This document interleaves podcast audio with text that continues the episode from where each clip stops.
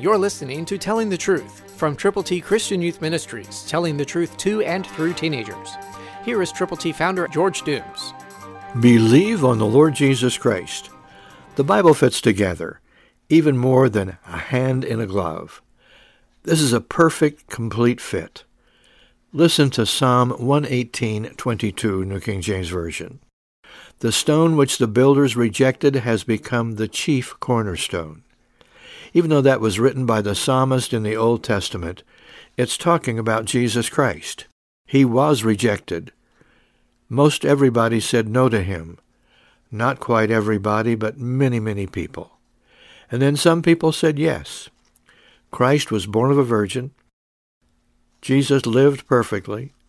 Christ died for our sins according to the Scriptures. He was buried, and he rose again on the third day.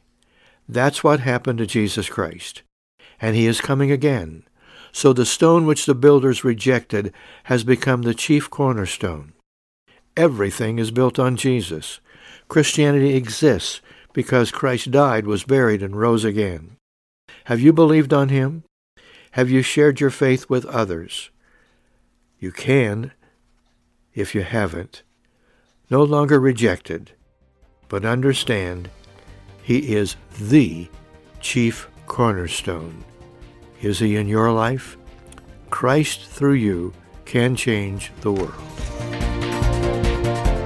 For your free copy of the Telling the Truth newsletter, call 812-867-2418, 812-867-2418, or write Triple T, 13,000 US 41 North, Evansville, Indiana 47725. Tune in to Telling the Truth next week at this same time on this same station.